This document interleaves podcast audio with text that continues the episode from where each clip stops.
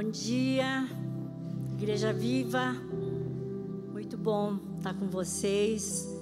E hoje, como a Marcela falou, é o último tópico sobre onde Jesus, onde tem Jesus tem liberdade. E Deus trouxe algumas revelações para mim, foi muito gostoso. Foi tanta coisa que eu fiquei meio confusa até de como dividir. Mas lembrando, né, onde tem Jesus tem liberdade. O pastor Renato falou sobre a liberdade do Espírito Santo, falando sobre os valores da igreja viva. Né, e o que acontece quando nós damos liberdade ao Espírito Santo. E quem deu liberdade hoje ao Espírito Santo para adoração? Foi gostoso, né? Foi muito bom. E depois o pastor Mário falou sobre a ênfase na libertação da escravidão do pecado, do jugo. Ele falou sobre a mulher encurvada, que eu vou comentar um pouquinho. E semana passada, a pastora Pri falou sobre o Espírito Santo que veio nos dar liberdade e intimidade. E ela falou sobre diferenças entre escravos e livres. Se você não anotou, volta a ouvir de novo, faz um rascunho, passa lá no seu computador ou no seu seus, nas suas anotações, porque é muito importante. E é, hoje eu queria falar né, sobre, primeiro, que é liberdade. Né? A palavra liberdade é liberdade da escravidão, né, é independência, é, é negação de controle ou domínio, liberdade de acesso.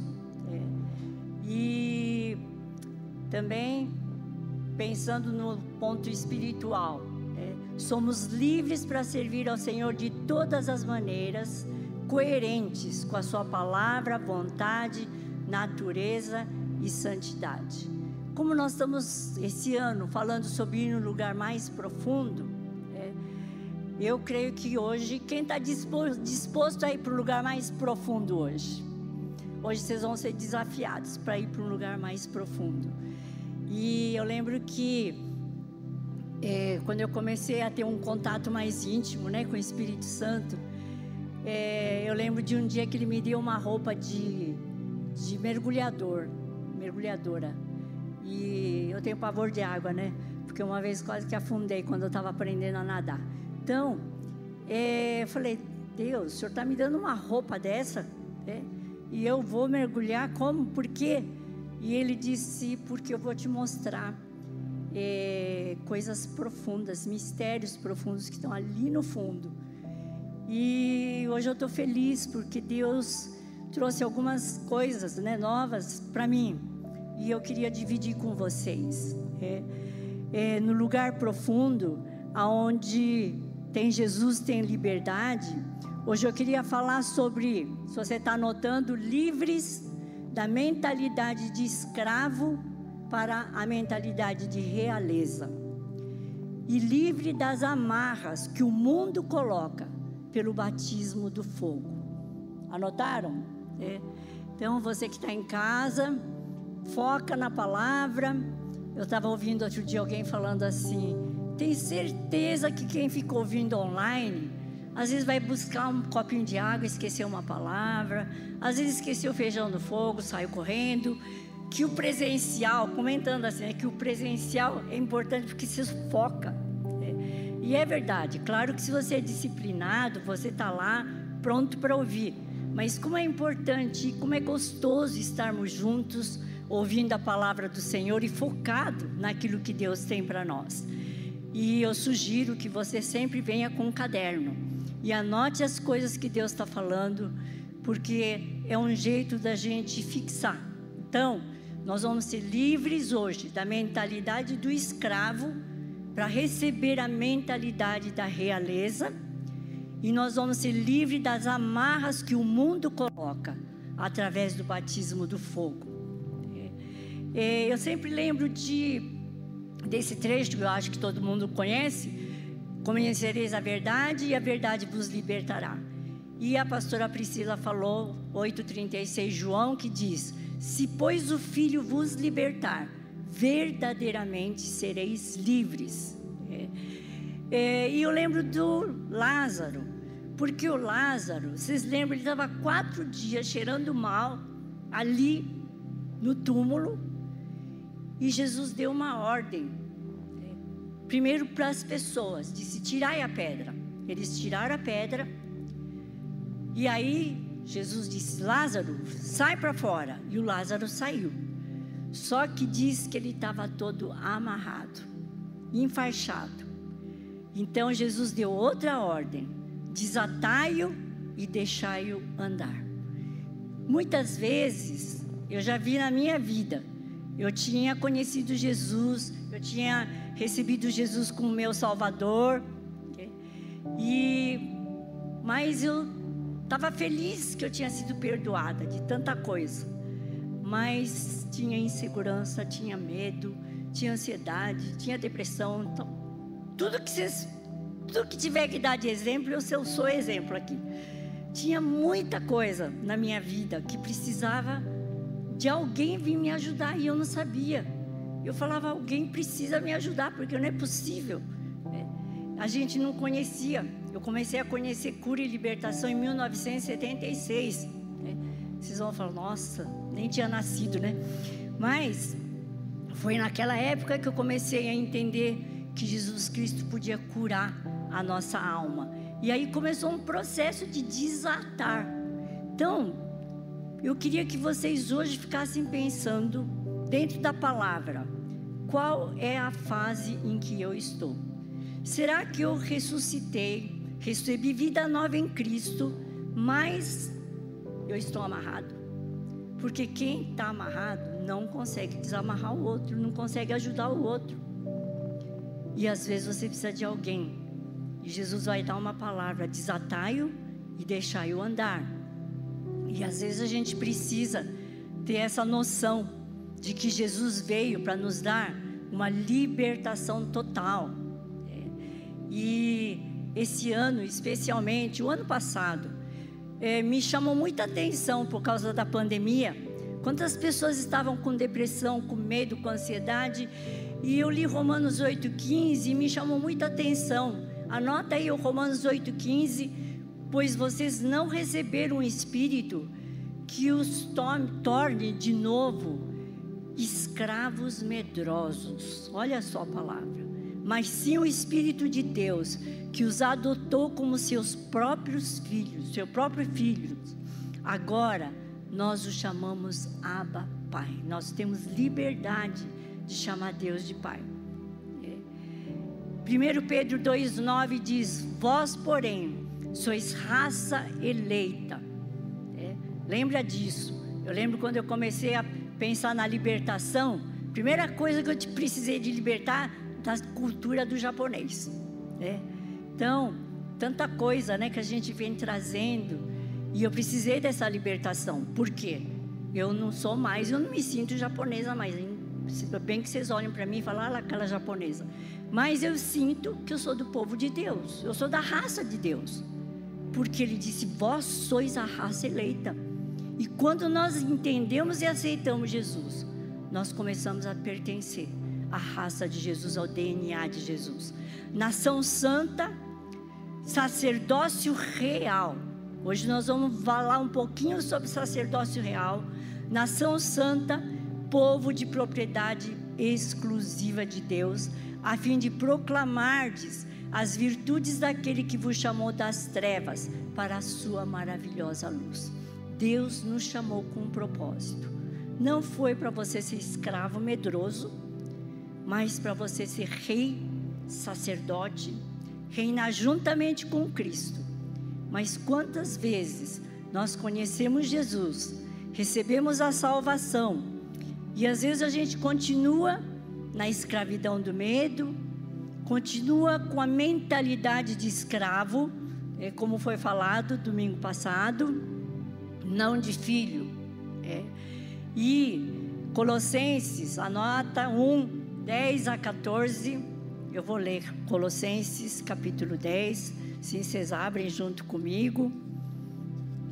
É um versículo muito importante para nós que recebemos Jesus como nosso Salvador. Colossenses capítulo 1, aliás, desculpe, capítulo 2, é, de 14 a 16. Ele cancelou o registro de acusações contra nós, removendo-o e pregando-o na cruz.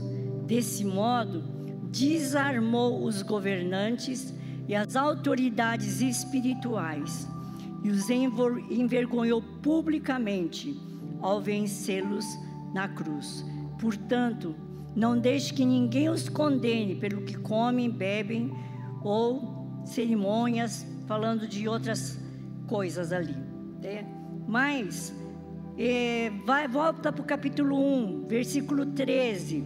Ele nos resgatou do poder das trevas e nos trouxe para o reino de seu Filho amado, que comprou nossa liberdade e perdoou nossos pecados. Nós estamos falando de liberdade. É onde tem Jesus tem liberdade. Então, quando nós estamos saindo das trevas e entramos no, filho, no, no reino do Filho do Seu amor, a gente tem que ser livre.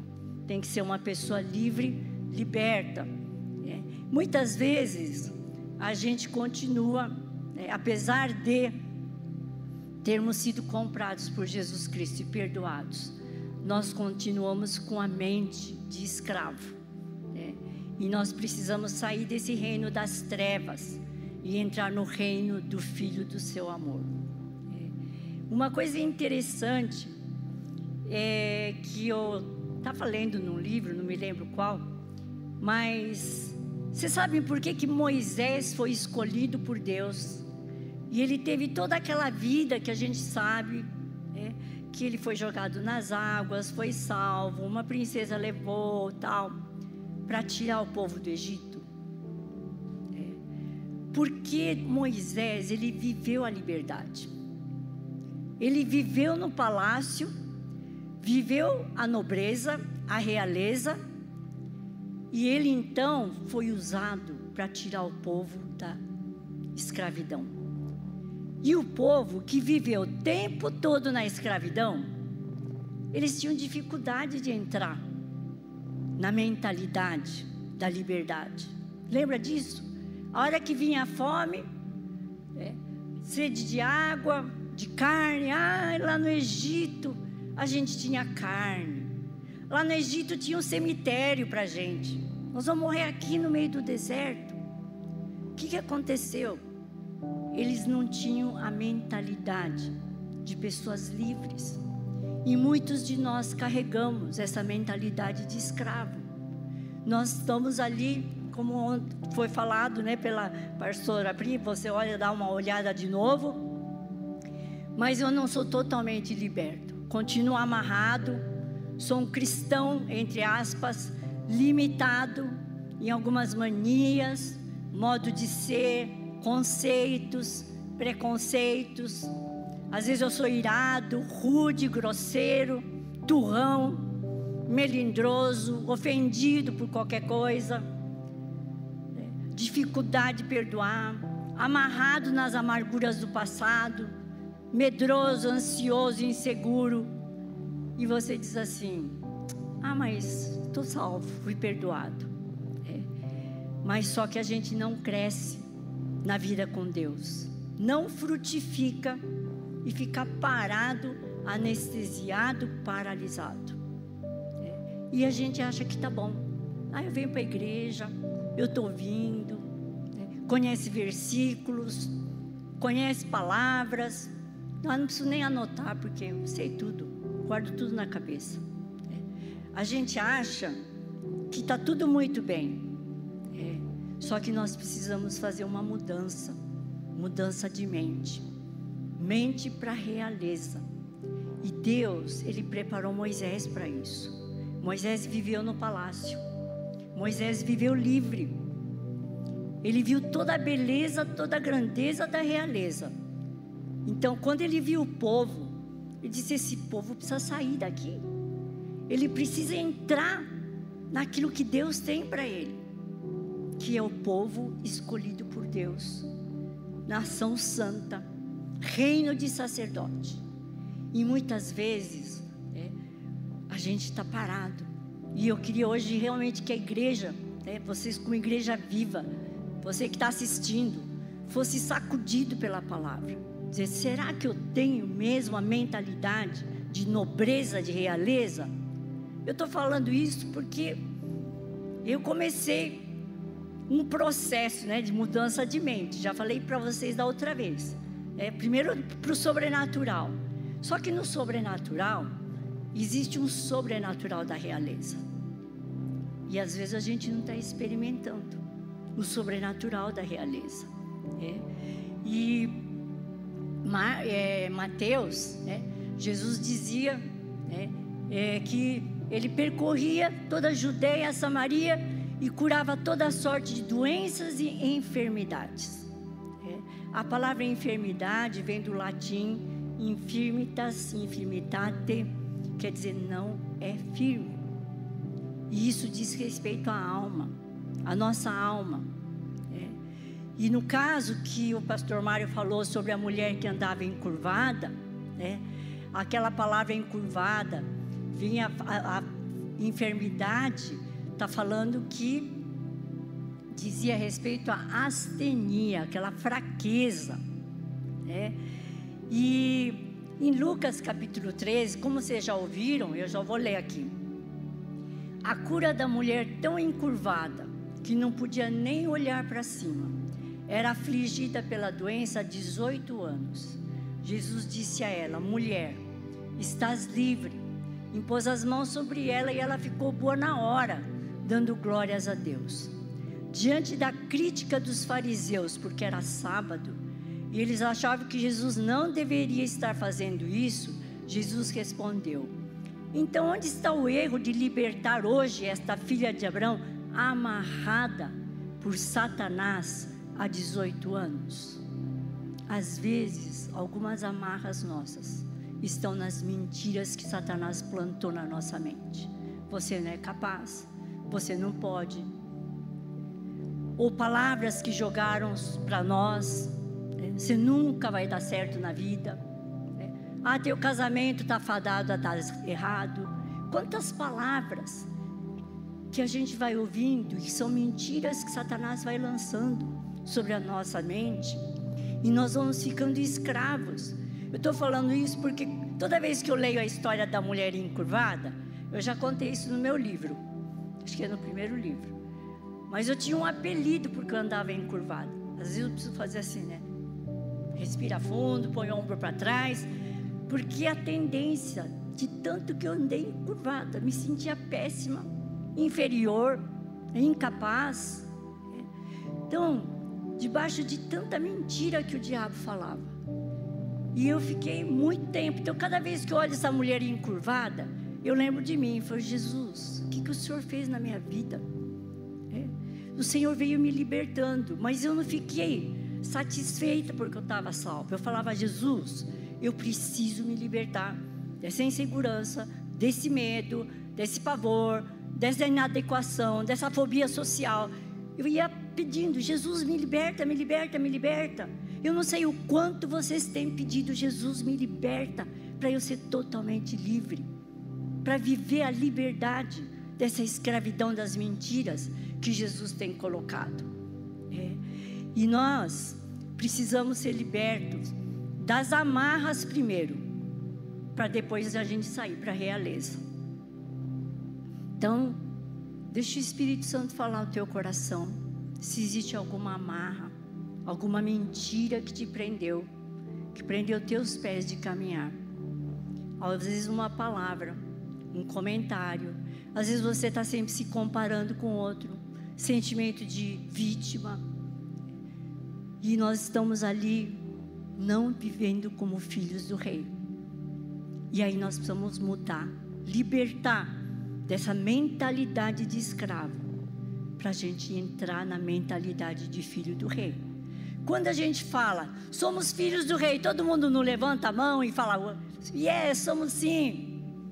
Só que na verdade, na prática, nós não vivemos a realeza de Deus. E nós precisamos eu tenho lido bastante né, sobre isso, porque diz o poder sobrenatural da realeza. É um poder sobrenatural. E até estava perguntando, Jesus, como que a gente adquire mais esse espírito, essa mente de realeza? Ele diz muitas vezes, no livro também me ajudou, né? Vem através de palavras proféticas e Deus pode hoje te trazer uma palavra profética. Deus pode usar. Às vezes uma visão, às vezes algo que você vai se lembrar. Mas Deus quer te libertar nessa manhã. Saia desse espírito de escravidão para entrar no espírito de realeza, de nobreza. É?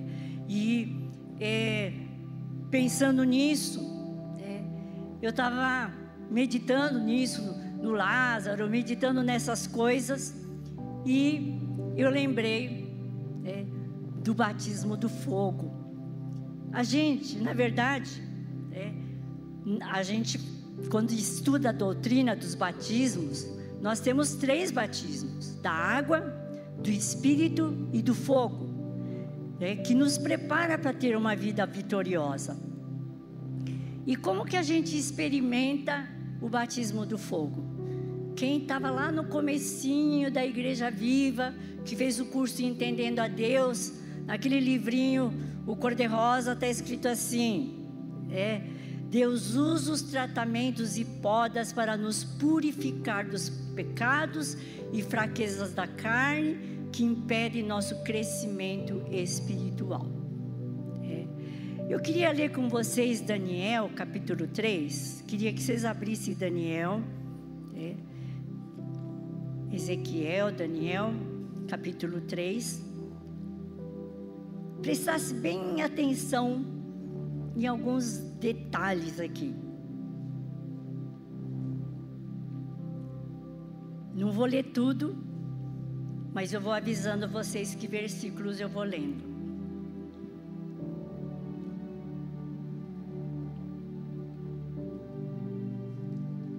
O rei Nabucodonosor fez uma estátua de ouro de 27 metros de altura, 2,7 metros de largura e a colocou na planície de Dura, na província da Babilônia.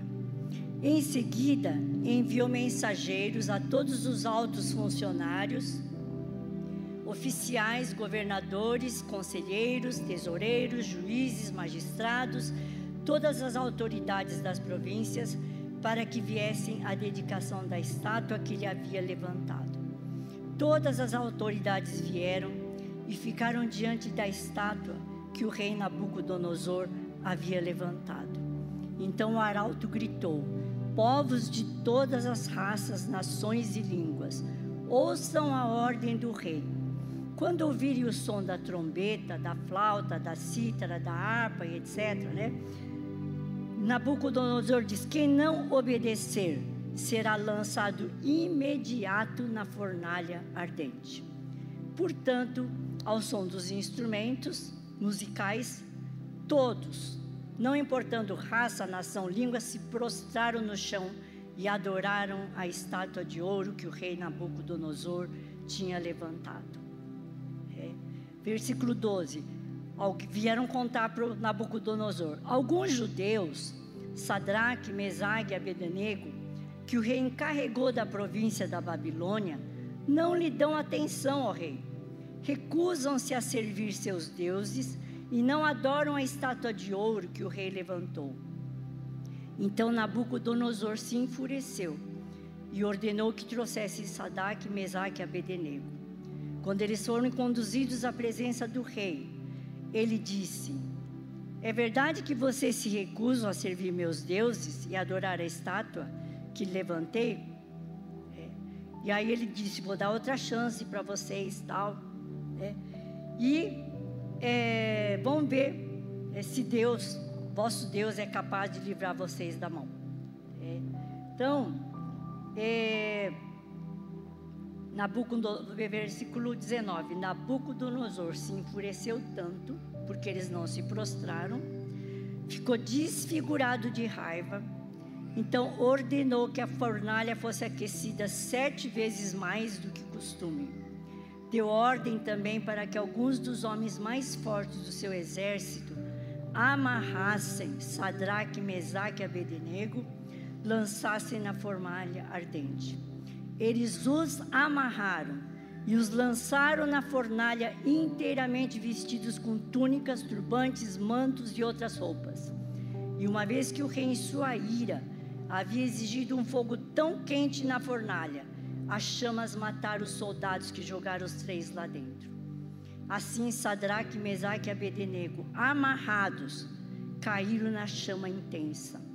De repente, porém, o rei Nabucodonosor se levantou espantado e disse aos seus conselheiros: Não foram os três homens que amarramos e nos lançamos na fornalha?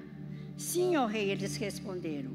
Olhem, disse Nabucodonosor, vejo quatro homens desamarrados andando no meio do fogo sem se queimar.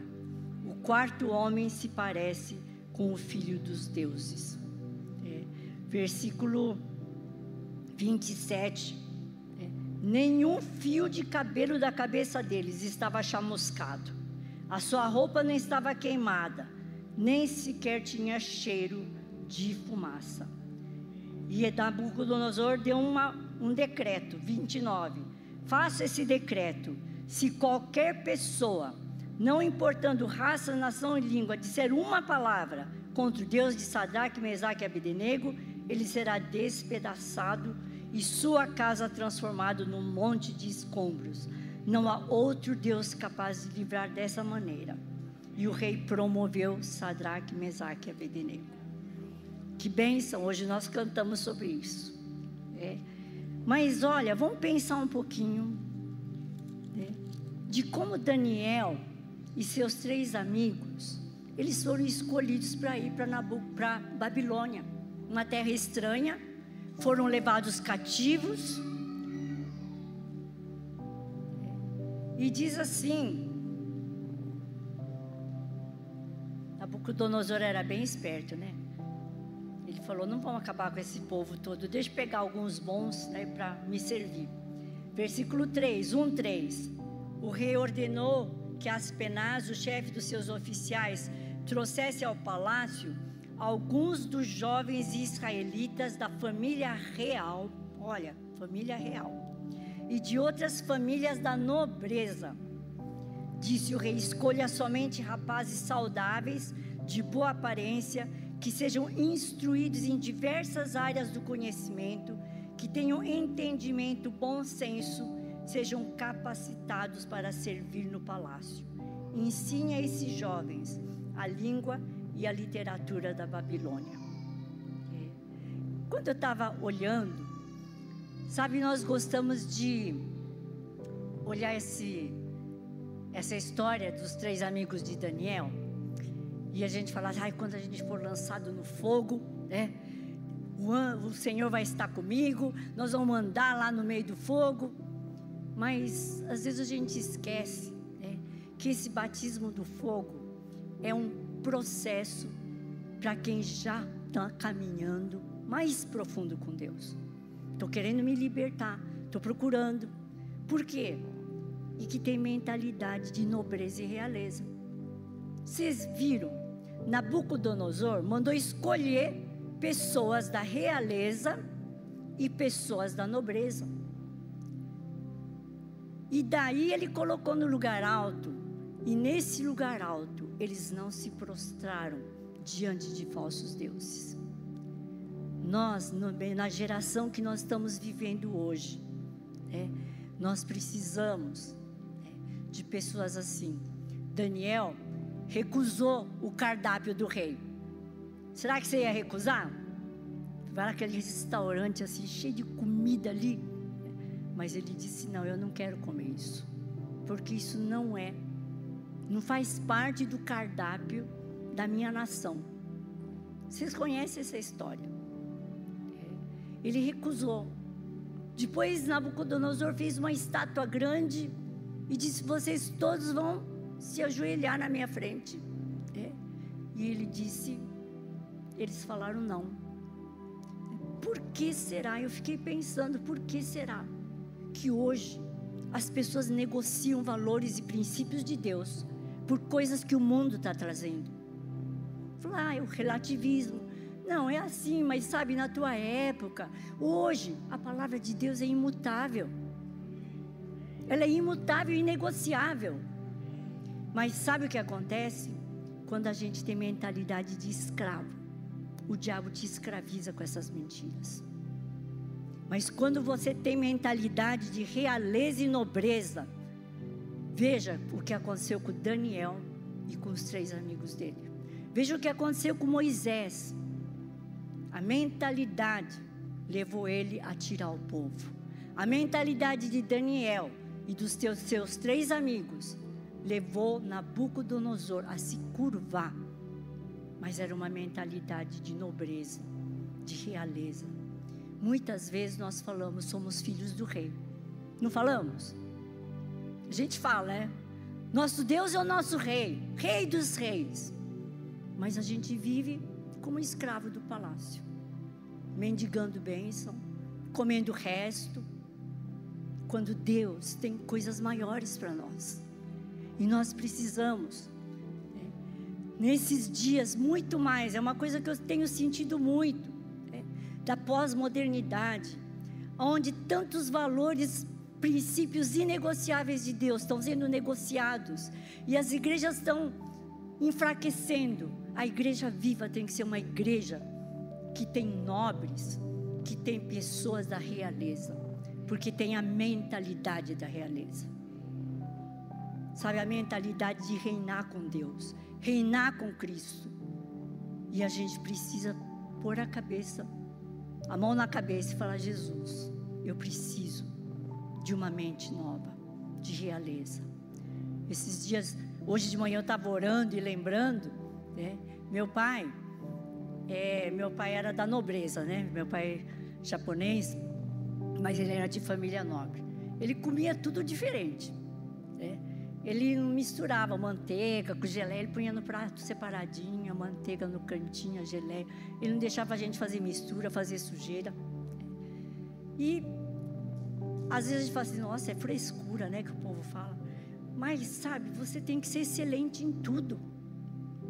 Excelente no reino de Deus. Eu vou comer do melhor. Não vou comer qualquer comidinha que sobrou. Eu vou ler a palavra e eu quero o melhor da palavra sabe? E precisamos primeiro sermos libertos do espírito de escravidão, das mentiras que chegam. Ah, você não é capaz. Ah, isso não é para você. Ah, você vai ver. É para os pastores, é para os líderes. Mas você não precisa. Come aquela comidinha, uma leiturinha, um devocionalzinho, tá bom? Gente, nós precisamos rejeitar a comida do mundo, o cardápio do mundo nós não vamos nos curvar. E eu fiquei pensando, por que será que os três não se curvaram? Eles não tiveram medo. Hoje, a gente fica com medo de qualquer coisa, não é isso? Eu fico vendo. Às vezes a gente está em grupo de né, pessoas ali que creem em Deus. Ai, por favor, estou desesperado, porque aconteceu isso. Sabe? Pedro estava na prisão, Paulo estava na prisão, estava cantando, porque a mente dele era a mente liberta. Sadraque, Mesaque e Abidenego, eles falaram: pode me jogar no fogo, meu Deus vai me livrar. Mas se não livrar, eu continuo na mesma. Eu continuo adorando a Deus e não vou adorar esse Deus. Mas nós muitas vezes negociamos. Ah, será? nós estamos nos tornando cristãos fracos. Outro dia eu estava tomando café com a Ana Cláudia, né, Ana Cláudia? Ela disse: Eu assisti o filme do apóstolo Paulo. Eu falei: É, a gente vê como as pessoas pagavam o preço para seguir a Cristo. Hoje a gente não paga o preço, a gente negocia, a gente é covarde, porque estamos debaixo do espírito de escravidão, mente de escravidão. E Deus ele usou Daniel. Lembra que Daniel foi jogado na cova dos leões? E ele não disse Deus mandou um anjo? Quando nós entramos na realeza, ter anjo perto de nós, ter o quarto homem conosco é comum. E é isso que nós precisamos desejar como igreja. Falar, Deus, eu não quero outra coisa a não ser chegar naquele lugar, aonde por causa da tua presença, um decreto da nação inteira é mudada. E Deus quer levantar uma geração assim. Não uma geração de covarde, escravos, mentalidade escrava, mas uma geração de pessoas que tem nobreza e realeza, que faz o melhor, faz o excelente. Essa casa procura sempre dar o excelente, vocês já perceberam, né? Hoje eu entrei ali, vi aquela maquininha de, de, de passar cartão, num suporte bonitinho, no, eu fiquei vendo como todo mundo aqui busca a excelência. Mas vamos buscar essa excelência no todo, no todo. Que daqui saiam muitos Daniéis, Sadraque, Medraque, Abednego, que não não se curva diante de toda essa filosofia do mundo, do pós-modernismo, mas se curva só diante de Deus. Amém? Você está querendo uma mente renovada, uma mente de realeza, uma mente de nobreza? Vamos nos levantar agora e vamos falar, Senhor, eu quero. Faça essa oração. Se você está com mente de escravidão, debaixo de mim,